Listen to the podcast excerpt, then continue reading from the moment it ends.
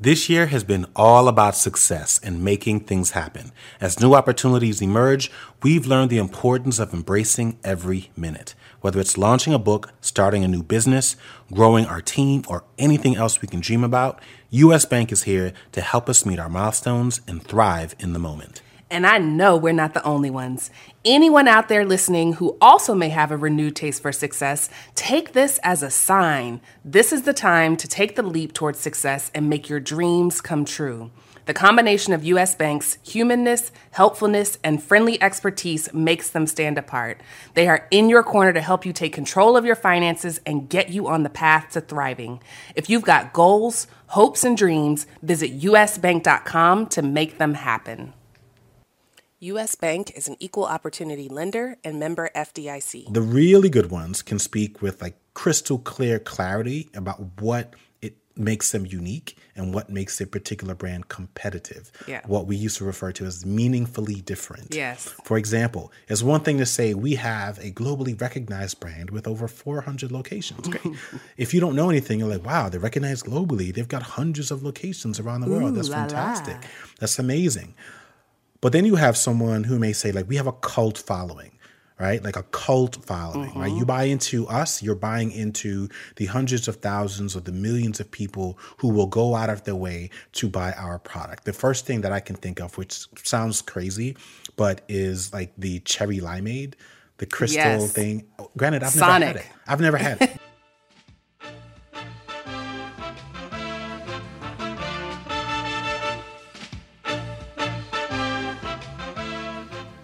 Welcome to the Rich and Regular podcast presented by Success, where we explore life at the intersection of money. I'm Kiersten. and I'm Julien, and today we're talking about franchising. Yes, franchising. Yes. We have not covered this topic at all. So, long story, um, which I will tell very briefly. Yeah. I started to talk about this about three years ago. um, Before we had the podcast. way before we had the podcast. So- I yeah, I, I wanted to talk about it on the blog. We never got around to it, but there are a couple of reasons why we're choosing to talk about it today. Uh, there might be three, maybe four. You know, we don't do Oh, here we go. It's at least three. So the first reason is because we were just on a podcast while we were promoting our book with George and Carter. Uh, it's the Melanin Money podcast, and we were having an exchange, and they were sharing with us how they had early ambitions to own a Smoothie King, and the light bulbs went off because I was like, "Oh my gosh!" One, I was like, "Remember Smoothie King?" Yeah. I remember like breaking the whole thing down. We wanted to own a Smoothie King, several Smoothie Kings a few years ago. Uh, so that was the first reason that made me think of it. The second reason is because I'm a part of a Facebook group, and all of a sudden they started talking about franchising. It was almost like it had got a resurgence as people were thinking about other ways to make money. And I think they're right because they were saying people have kind of forgotten about franchising. Like Yeah. we've gotten so obsessed with investing and real estate and all these other things, options trading, that people have forgotten that like franchising is a great way and one of the more proven ways that a lot of people have helped uh, have built wealth over the last couple of years. And so I was like, wow, that's like another reminder. And then the other day, uh, one of our other colleagues, Devon Reeves, um, she just launched a crowdsourcing platform with the intent of trying to increase the number of black owned hotel owners in the United States, which is something that I also wanted to be at some point because we mm-hmm. were working for a hotel franchisor. So I was getting all these signs from the universe. And speaking of universe, NASA just released all these really great I know, pictures. so So I was like, this is like all coming together. You know, the universe is sending me signs. You know what? Don't try to be woo woo. Leave the woo woo to me. My crystal. No. I don't know. anyway, I was just like, you know what? Let's just go ahead and like dust off this topic. Let's bring Yeah. it back. Let's talk about it because we're actually like pretty like familiar Yeah. with this industry and this process. This is where we met. We both spent like t- you know between the two of us what 20 years Mm-hmm. working in the franchise business. So we understand it very clearly. Obviously, it's a great way for people to make money and build wealth. So that's why we're talking about it today. Yeah, I remember owning a Smoothie King being a huge goal of ours. In fact, Oh, yeah. George and I used to talk about it.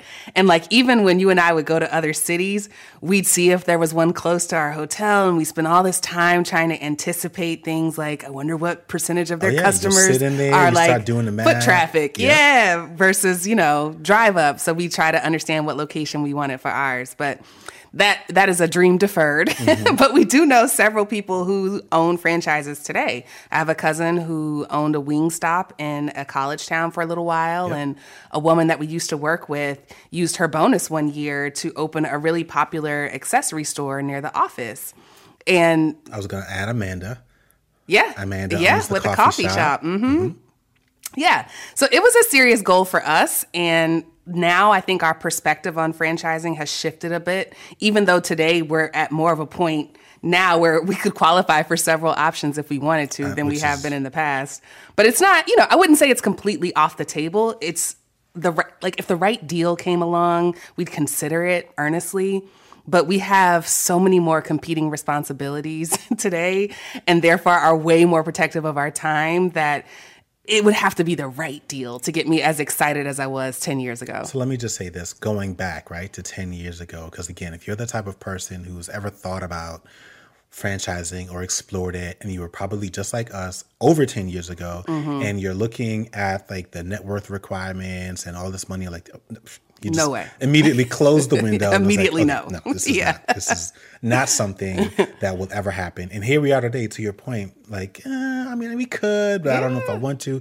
And so I'm just sharing This is that to partnerships brag, come in, but to say, you yeah. know, it, it the stuff some of the stuff you can't really see Yeah, you've yeah, got to yeah. go through the grind a little bit you've got to do some other things whether it's stock markets investing etc to get to a point where you can then say oh wow well actually i could do that eh, but it's not an option. But not here to dissuade you. I'm actually here just to kind of do a little bit of myth busting and education. This particular podcast is not going to be that sounds like an ad. This particular podcast is not going to be It's an anti-ad. it's an anti-ad. No, this is not going to be like some comprehensive breakdown of franchising one-on-one um, because honestly, like we don't have time for that, and it's such a huge, huge business. So we're going to speak about it on a high level. You'll probably learn some things you didn't know already. Um, so, first things, it just makes sense to start with like definitions, like basic definitions. So, what is a franchise? So, a franchise is just a method of distributing products or services. In other words, it's a business. Yeah. It could be a store, it could be a, a restaurant, a fitness studio, like Massage parlor. massage parlor, you name it, like any of those. My mind immediately went. To I know. As soon as I said like, parlor, I was like, why would I say that? It could be any one of those things. Um, you might also be familiar with the term chain. People typically use the term chain when it comes to restaurants, and then they say yuck. But chains don't have to be franchises; they could be. So don't Yeah. get the two confused. You can be a chain and not a franchise. The core difference is really about ownership. So, continuing along those lines, let's define what it means to be a franchisor. A franchisor. So, a franchisor, OR, is the entity or the company who establishes the business's brand, trademark, their systems, the marketing strategy, maybe the agreements that they have with suppliers to get the ingredients and things that they need to create the good or the service. Like that's what the franchisor is. That's the big company. So Marriott Hotels is a franchisor. Smoothie King, as we've mentioned, Wendy's, um, Planet Fitness, uh, Kumon, which is one of my favorites. And Mm-hmm. Yeah, I've- I know. That's been on my list too. I know. I know so many teachers that would be great. I know. Kumon I, I centers. literally was just about to say that. Yeah. Like this is the- also one of the reasons why we're talking about this because Yeah. I want all the aspiring teachers who are burnt out to pool their resources together. Yeah, and open a apply their skills. Open preferably Kumon. near our home. Yeah, do that and change your life for the better. Um, but basically, these companies, these entities, they own the name, they own the logo, they own uh, all of the intellectual property. They have the contractual agreements that are required to help bring that brand or franchise experience to life. And so, you, as a this is your next term, franchisee, is the person who is paying a fee to license the ability to use those things, right? So you're typically going to pay an initial fee. That's going to be like your application fee, and then there may be this honestly there may be hundreds of fees if we're being honest. Yeah. But the big ones that they're going to talk about are going to be like your application fee. Um, and when you get approved, you basically have the abilities or the license to use everything that that brand, that system, that franchisor has to offer. So when we talk about franchising, we're really just talking about the contractual relationship between those two primary parties. who are both owners in their own right. Correct. The franchisor owns the rights to those systems and all those things we spoke about. And you, as a franchisee, the person who has licensed it, owns the ability to use those things. And you may actually own the actual property that helps to bring all of those things to life. Yeah. Now, the benefits of franchising are obvious and not so obvious, or at least underrated. The obvious ones are brand recognition. You've all been there. If you get off on an exit during a road trip and see the golden arches of a McDonald's next to a Bob's Burger Shack or something more local and unique, the likelihood that you go with what you know and have seen in the past is really high. So franchises take advantage of pooling all of the money from their owners into this large marketing spend. And as a result, they can buy media that you as an individual storefront wouldn't typically have access to. And that's how they develop this brand recognition that just kind of scales their business with very little effort from the operator. Yep. They also have lower failure rates because of the network of support and advice that you get as a part of this group of franchisees, and they're considered lower risk than a typical business. So if you join a franchise that exists in multiple markets and is under an established parent brand, it can make it easier to access loans and capital at a more agreeable rate than if you were a solo business, right? Because in the case of a loan, the lender has far more data, far more evidence that this is a successful venture and they feel comfortable loaning you money at a fair rate. Yep. And I think one of the biggest barriers for small business expansions is the money that it costs to grow. So expanding as a franchisee where you get these, you know, cheap access to capital kind of allows you to share the burden with the franchisor of growth. Yes. Now, I want to take a step back here because you actually used a term that we didn't define. You said parent brand. Mm. And that is another sort of piece of franchising jargon that you could actually say is the same as franchisor in yeah. most cases, yes. right? So Marriott, using that as an example, is a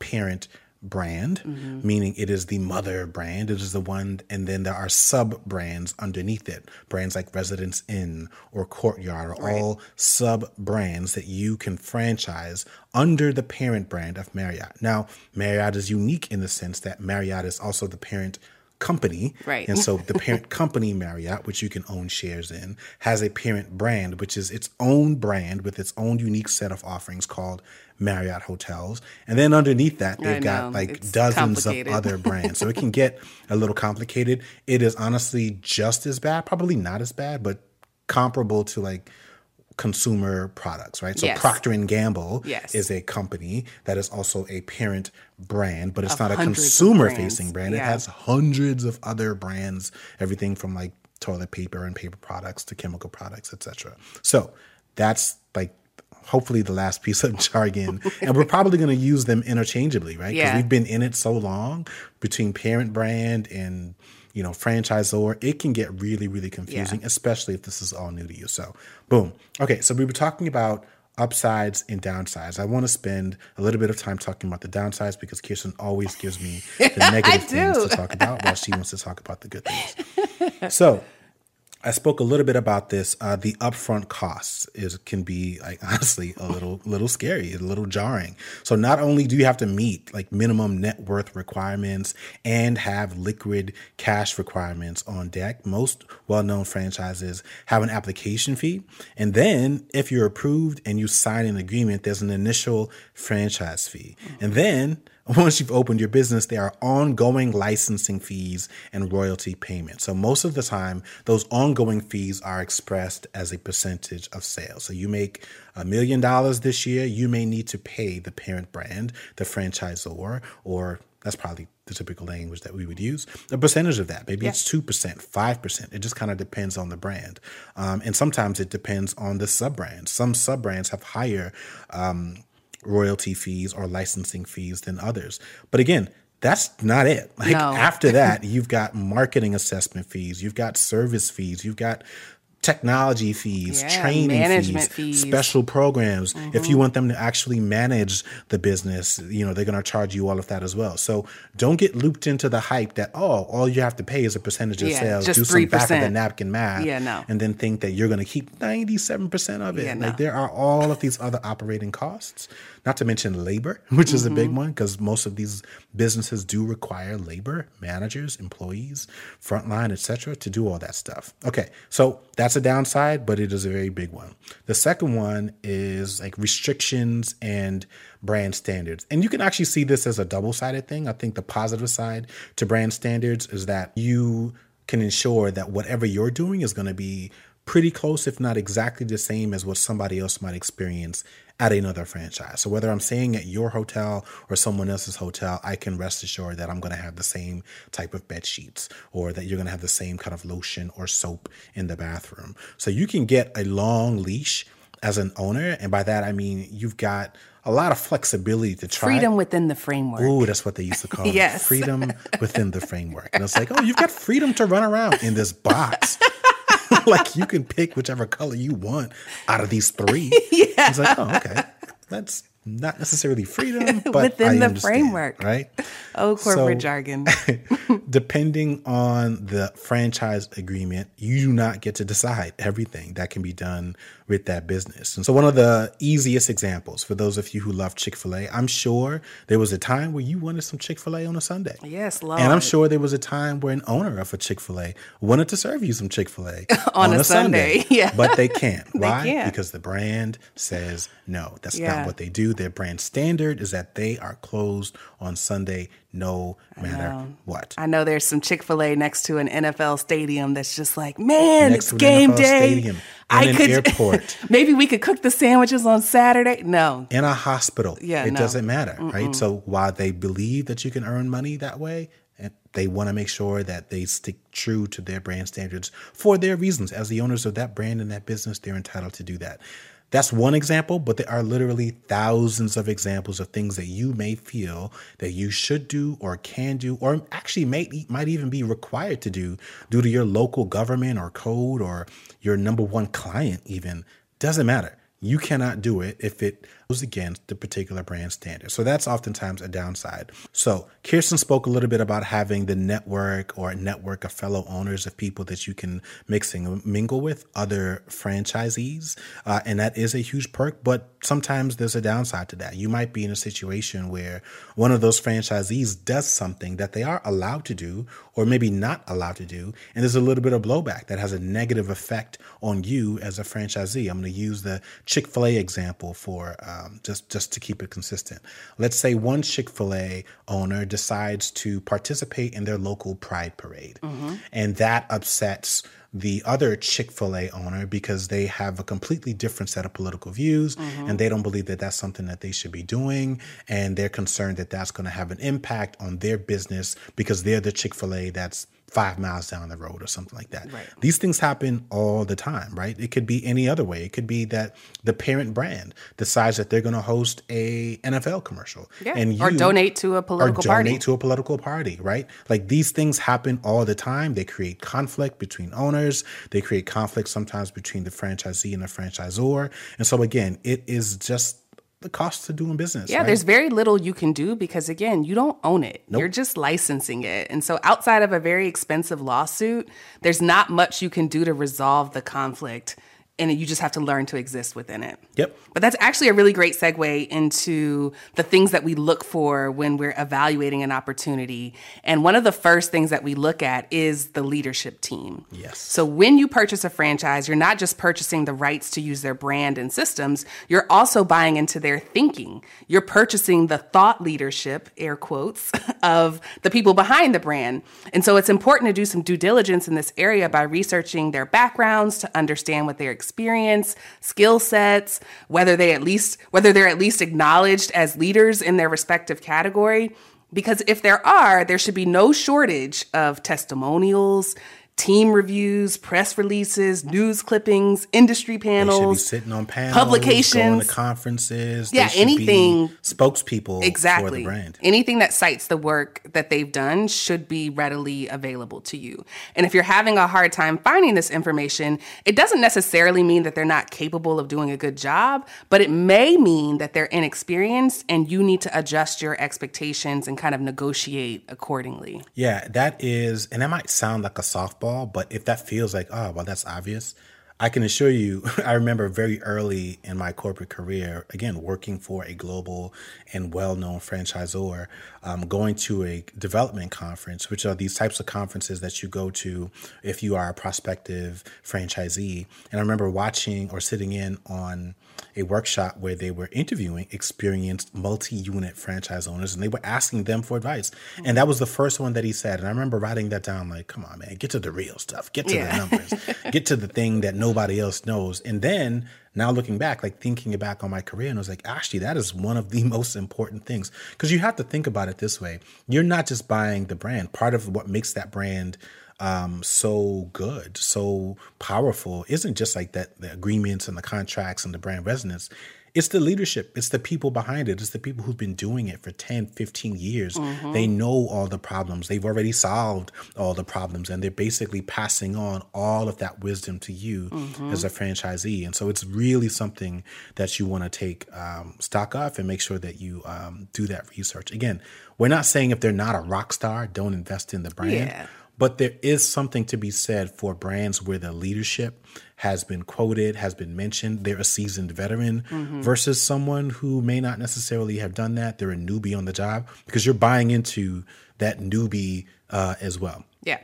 Okay, so once you have a good grip on the leadership, the next thing you want to do is uh, take that same mentality and apply it to the business model itself. So Yes. franchisors and brands are like they're, they're predominantly sales and marketing people, Yes. right? We were sales, literally sales and marketing people. That means that they are skilled at painting like really beautiful, picturesque pictures of what makes their brand great. Dot dot dot on paper, Right. right?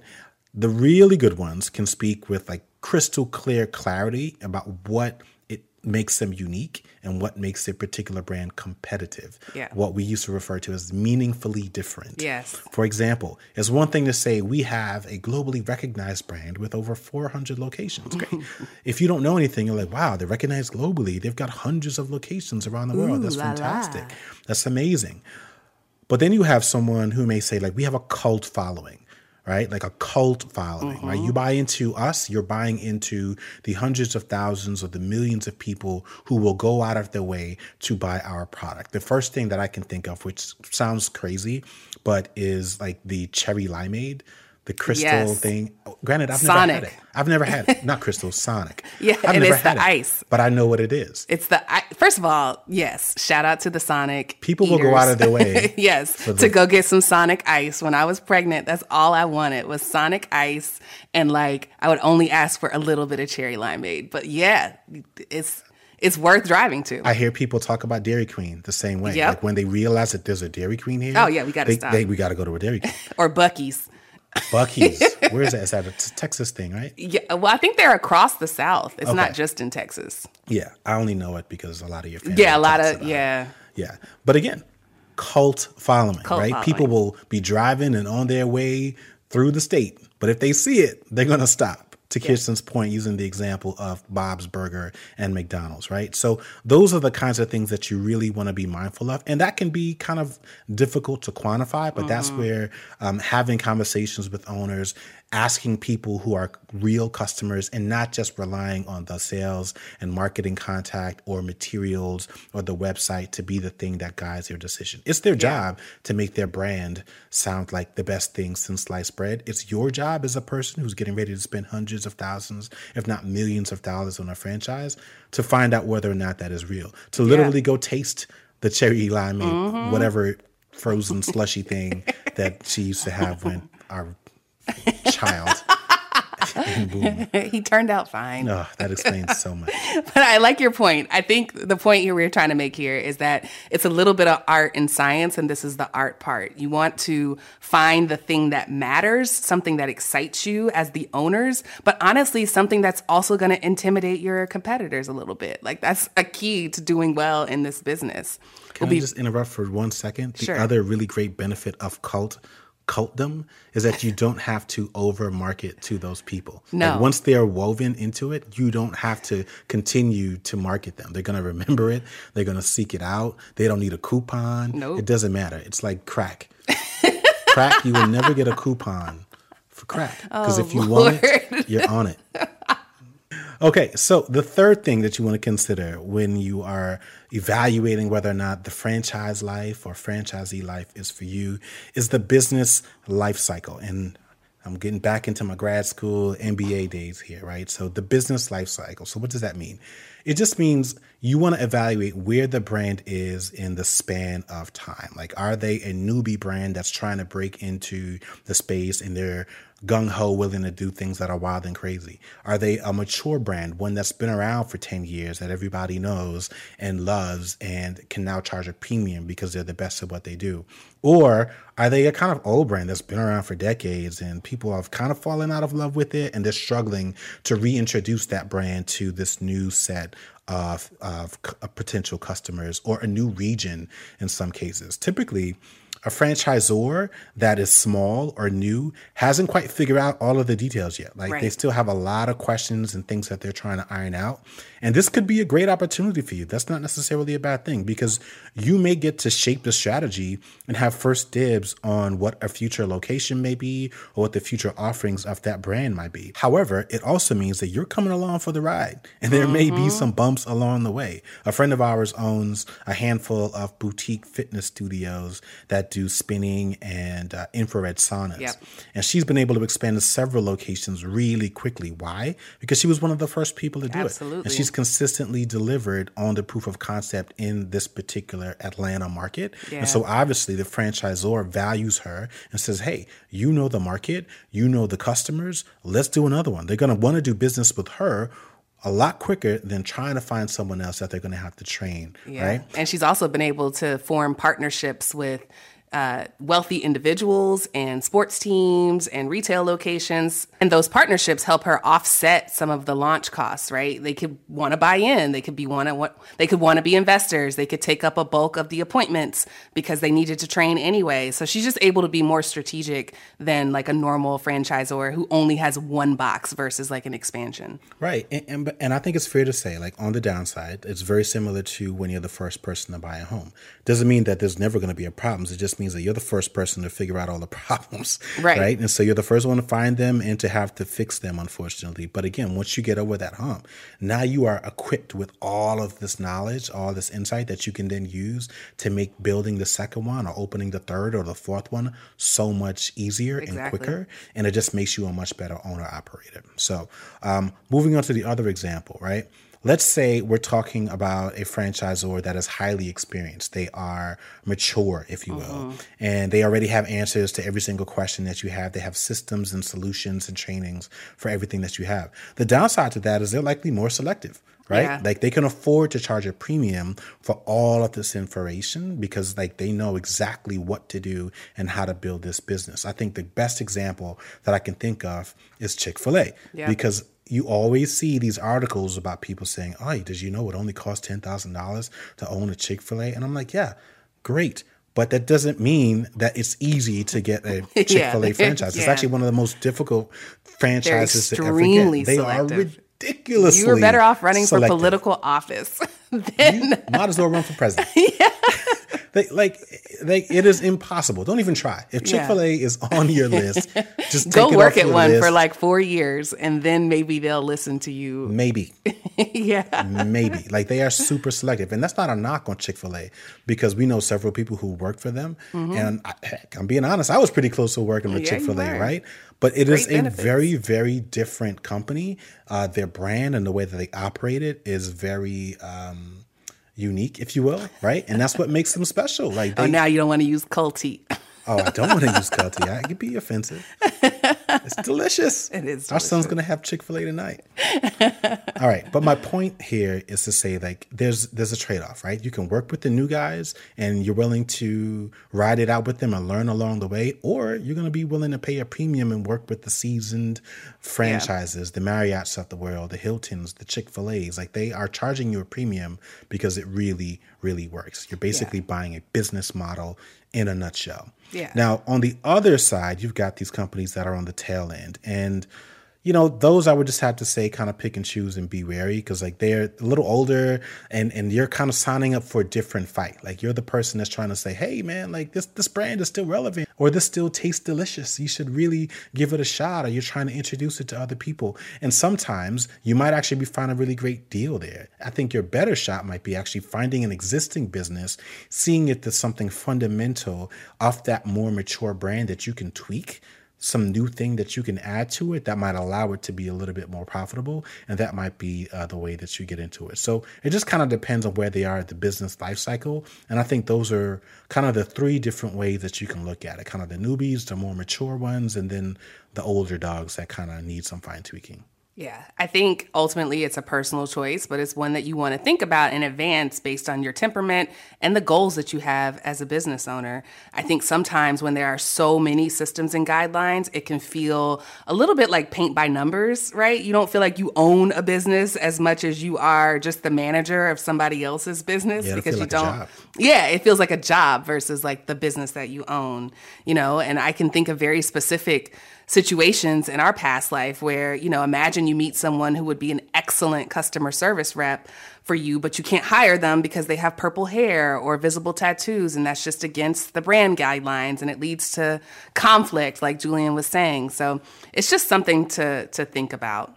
So the fourth and my personal favorite thing to consider are the perks. So sometimes the perks of the deal can outweigh the performance, the underlying capabilities, and the track record of the leadership team. So, an example of this would be let's just say you so happen to have a great relationship with a few people on the local city council. Wink, wink. Well, through this relationship, you learn that the city is looking to grow in an underdeveloped part of town and they're looking to provide tax breaks to entrepreneurs who are willing to bring business into that area. Well, the value of that perk and those tax breaks could be the thing that makes your business profitable. Yep. And so that could outweigh all of the other sort of red flags or considerations that we've listed you know, for the first 30 minutes of this episode. And when you're talking about franchise businesses, relationships are key to finding all of those small perks and even the larger ones. You may not know anybody in your local gov- government, but maybe your college buddy can get you a discount on flooring. Or maybe your cousin runs a small digital marketing agency that can help you get the word out. Anywhere that you can spare expenses or reduce the effort that it requires to get customers really helps to boost the bottom line and make these deals worth it when they're when they've got shortcomings in other areas. That is so real. I think one of the best things that you can do is is again like not just seek the counsel of the person who's in business development or working for the franchisor or even just franchisees, but other people just to try to predict the future to the best of your ability because those are oftentimes the bigger things that are happening that can really set the tone for the profitability of a particular business. Okay, last but certainly not least, the fifth thing, even though I feel like we might have given like 10. It's We the always fifth category. um, and, and probably the most obvious one is ROI. What is the return on investment if you were to actually try to open a franchise? Every industry has a handful of key performance metrics that allow people to compare the performance of one brand or one business to another. And along those lines, every franchise is legally required to provide uh, the anticipated cost to build and operate that particular brand. And it's all rolled up in this document called the Franchise Disclosure Document or FDD.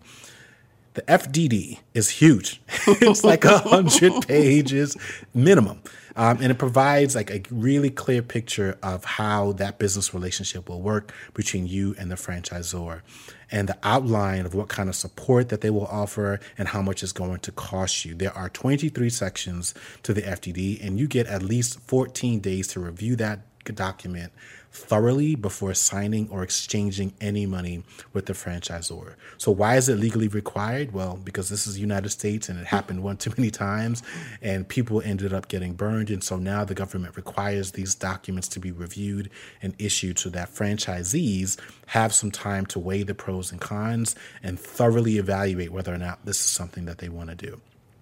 Most franchise most franchisees also do two other things. Let me say that again really savvy franchisees also do two other things to make sure that they get a really clear understanding of what the future or potential return on investment might be for that property uh, or that project or business. And the first one is called a feasibility study. And it's basically a really complex study uh, that allows you to determine how feasible opening this particular business in that area uh, might actually be. So it's like looking at a wide set of data from sales to uh, the anticipation of future deals, population growth, traffic patterns, you name it, like all of those things. This is like a supplementary study. Think of it done it by a third party. done by a third party. So I would liken it to what an appraisal is Correct. in real estate, where yes, the builder may tell you that this is what it's worth, but you really want to seek what an appraisal uh, or see what an appraiser might do to see, well, actually, well, this is what they think. It could be more, it could be less, but a feasibility study is typically something that really seasoned f- potential franchisees will conduct. Uh, just to make sure that what they're doing uh, has a likelihood of actually churning out the kind of income that they believe. And in some cases, they may also evaluate the second one, uh, which is called a PIP which is another acronym for Property Improvement Plan. You hear a lot about this in hotels, but you also hear about it in restaurants. And it's very similar to real estate because ultimately a lot of franchising is about real estate. You're going to buy this location, you're going to buy this land or this building, and you're going to build something on it, or you're going to renovate the existing property. And what a what a PIP does is it basically quantifies. They look at, all right, this is what the brand is saying is required. These are the things that you must have. This is how much it's going to cost you. And then you're looking at the existing property and saying, well, this is what's already there and what needs to be replaced. And so the PIP says, all right, you can keep this, but you've got to swap this out. You can keep these things, but you've got to completely gut and renovate all of those things so that you have a really clear understanding of how much it's going to cost you to build or renovate a building. And obviously, considering building and renovation is going to be one of the most expensive upfront costs, this is what's going to help you determine whether or not the return on investment is worth it or not. Yes.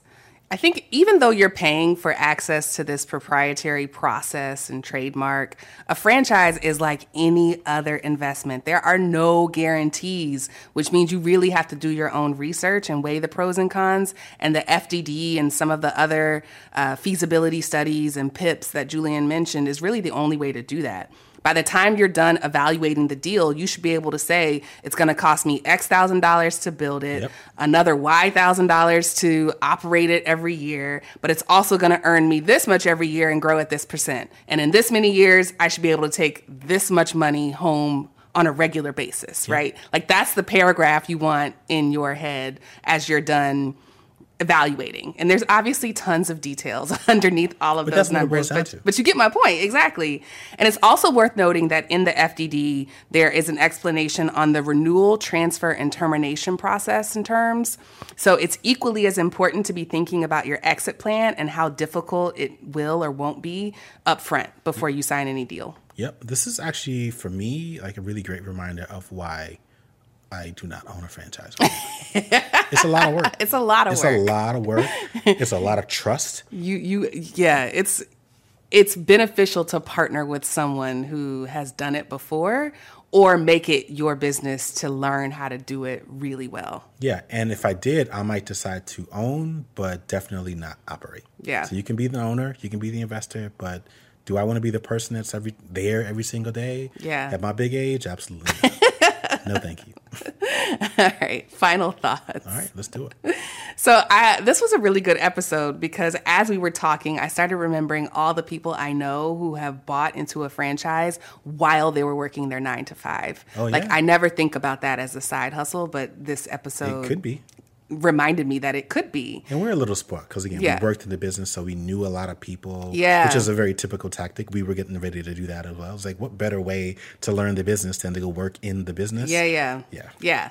I just think that too often when people think about business ownership, they think about it as coming up with this big idea that doesn't right. already exist. And that's just really short sighted. Simply widening the span of possibilities and thinking about all the ways to become a business owner without having to do all of the work upfront by yourself is another viable path to you know, diversifying your income sources. Speaking of viable paths or alternatives, you don't have to do this. you could simply own the stock. And I hate to sound like one of those people that's like, oh, if you're going to buy the burger, then buy the stock. But that is certainly an option. If you believe the brand or the business is so amazing, you don't have to spend tens yeah. or hundreds or millions of dollars to actually build one yourself. Like, while that might be lucrative for you, you could also just consider buying the stock if you believe that much in it.